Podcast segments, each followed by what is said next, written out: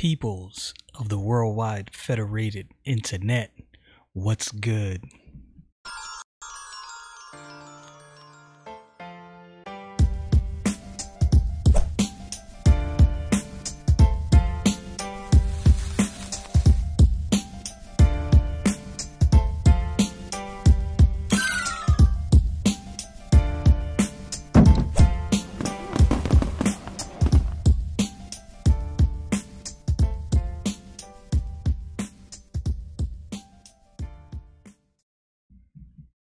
I try my best to actually live out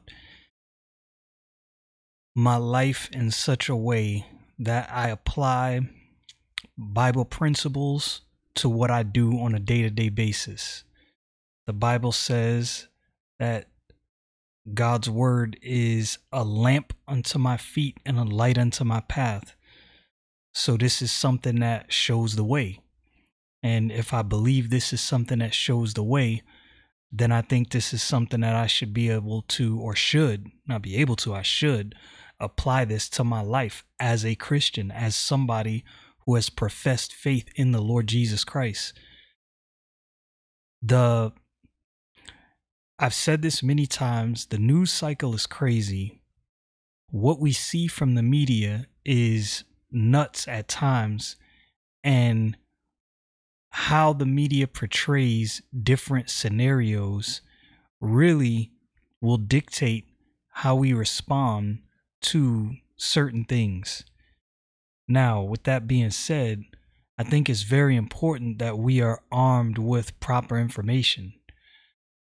As a Christian, I think that's our responsibility. And I think we run the risk of being in a, a really compromised position if we don't do that. And I think the the Bible actually gives us some clear instruction as to how we should conduct ourselves to that end. So, I want to get into this verse in the book of Proverbs. Let's get into this.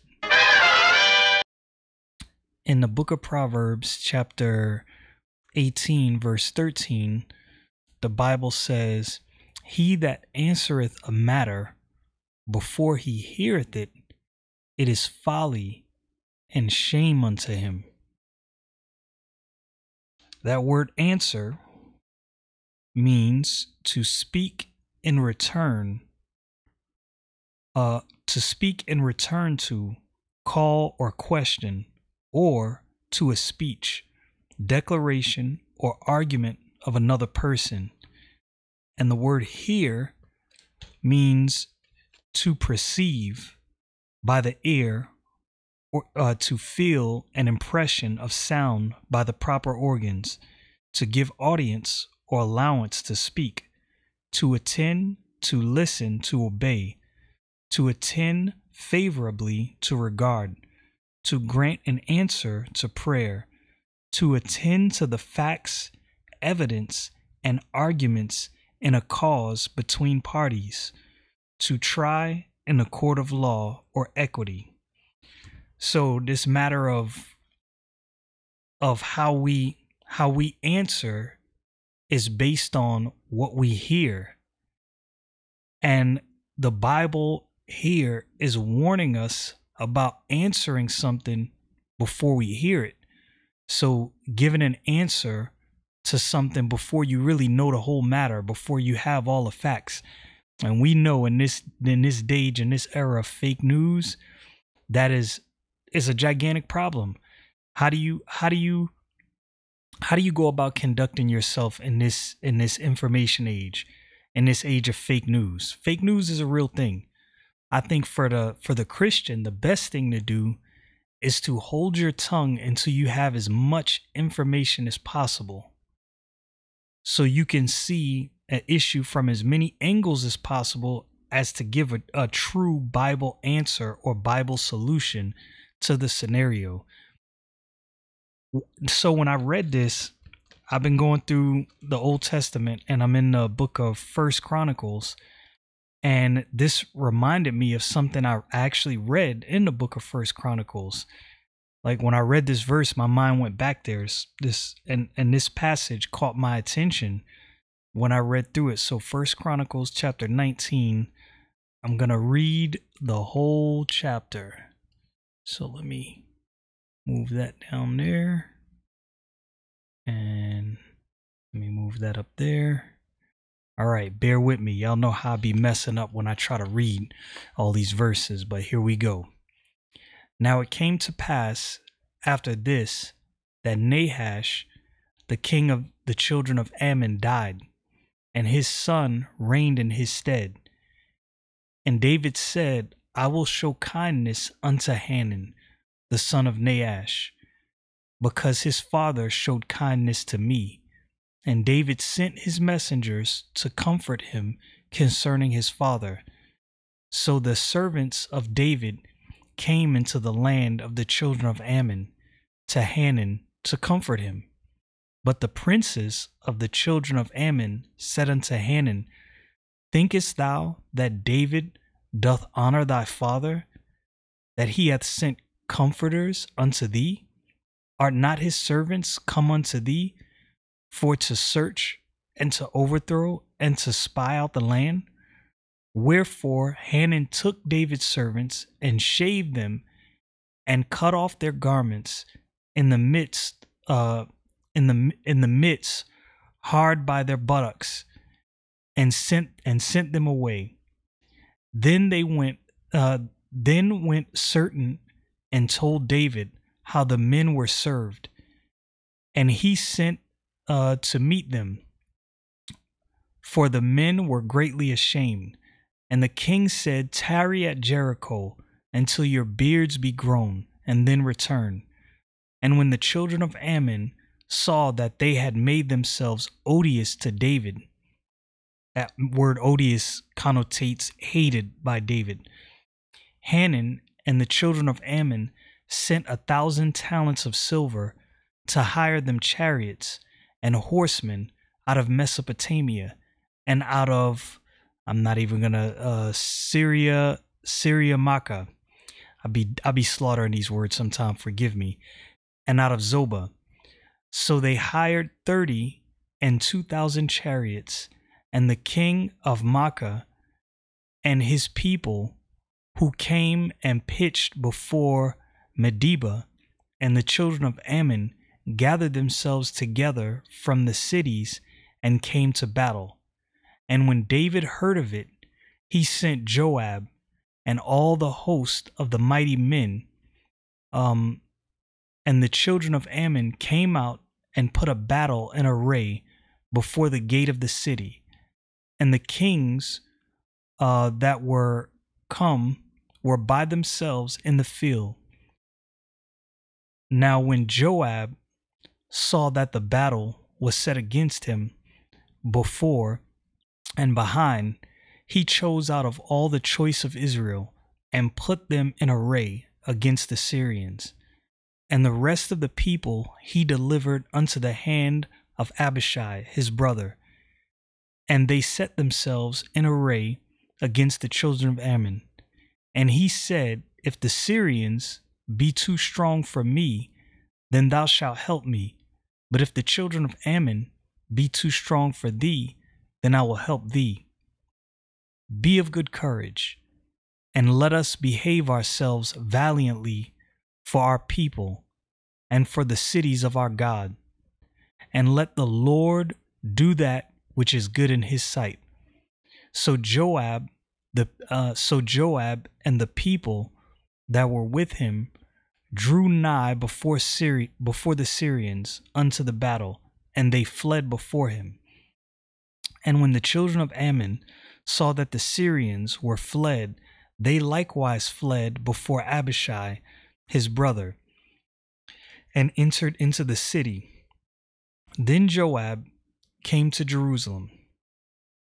And when the Syrians saw that they were put to the worse before Israel, they sent messengers and drew forth uh, and drew forth the Syrians that were beyond the river and Shophach, the captain of the hosts of Hadarezer, went before them.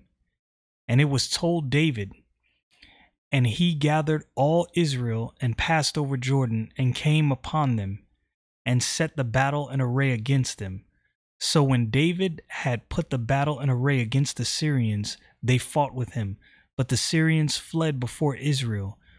And David slew of the Syrians seven thousand men, uh, uh, which fought in chariots, and forty thousand footmen, and killed Shobach, the captain of the host. And when the servants of Hadarezer saw that they were put uh, to the worse before Israel, they made peace with David and became his servants. Neither would the Syrians help the children of Ammon any more. There's several things in in these passages that stood out to me, especially in reference to Proverbs 18:13. In verse 2, David had good intentions. David said, "I will show kindness unto the unto the um unto I will show kindness unto Hanun, the son of Nahash, because his father showed kindness to me." So David was trying to, yo, let me let me let me show this dude that it's all good. His father looked out for me. I'm gonna look out for him. In verse three, we see Hanun getting false information without really checking. He did like I'm going to assume that maybe Hanun or maybe his his princes talked to the servants of David. But they assumed that what the the servants of David was saying was untrue. Maybe that's what happened. That's very possible. It's also possible that they didn't even ask them why David sent them. The thing is, Hanun, as a king, it was his responsibility. He's responsible for all his people. It was his responsibility to, yo, check the facts. Let me holler at David and see what was good.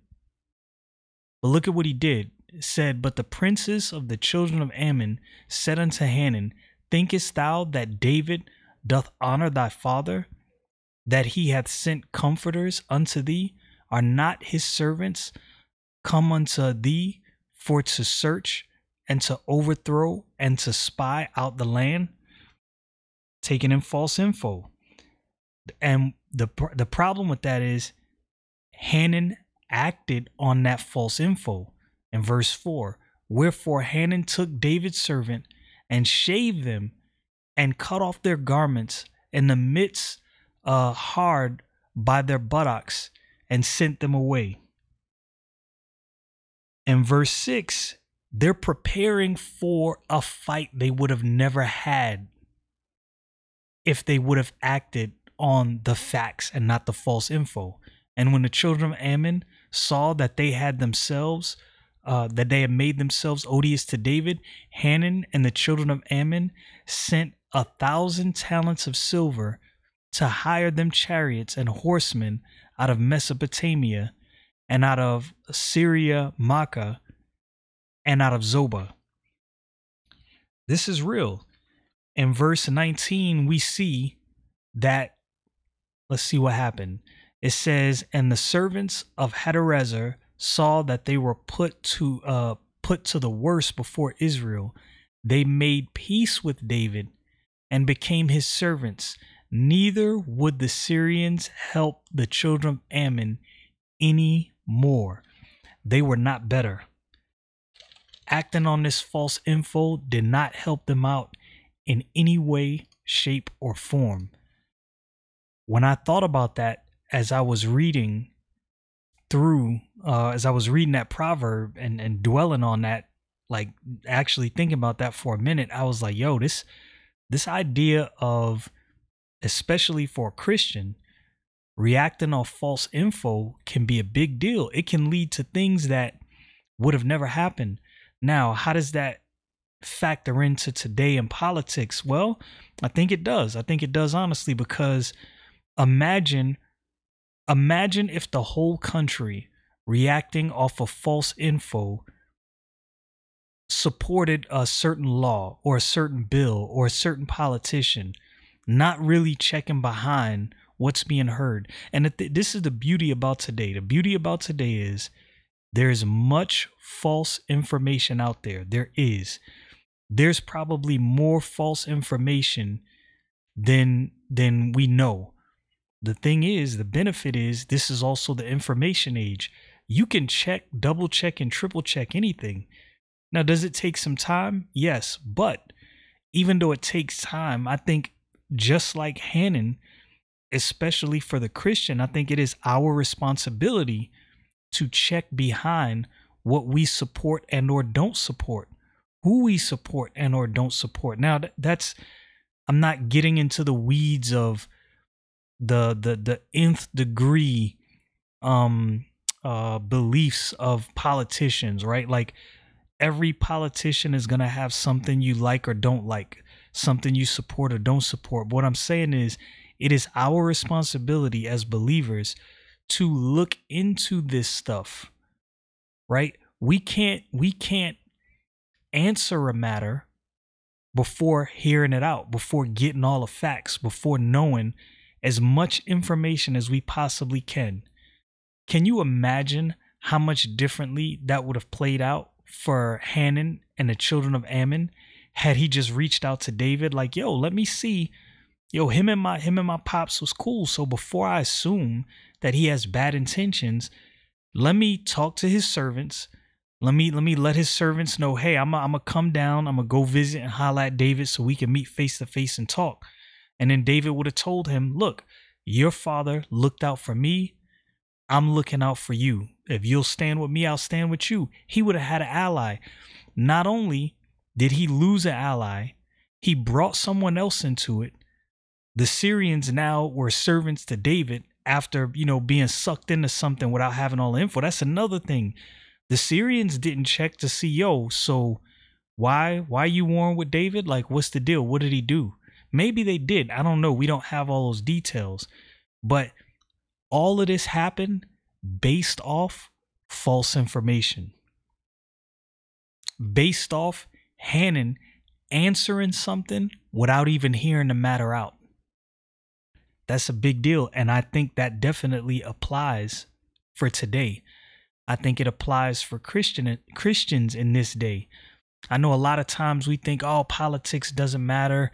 It doesn't matter what's going on in the world. No, actually, it does matter, right? If we are supposed to pray for those that are in authority that we may live a quiet and peaceable life, you don't think that it matters whether we pay attention to what's going on? I if that's what you think, I disagree.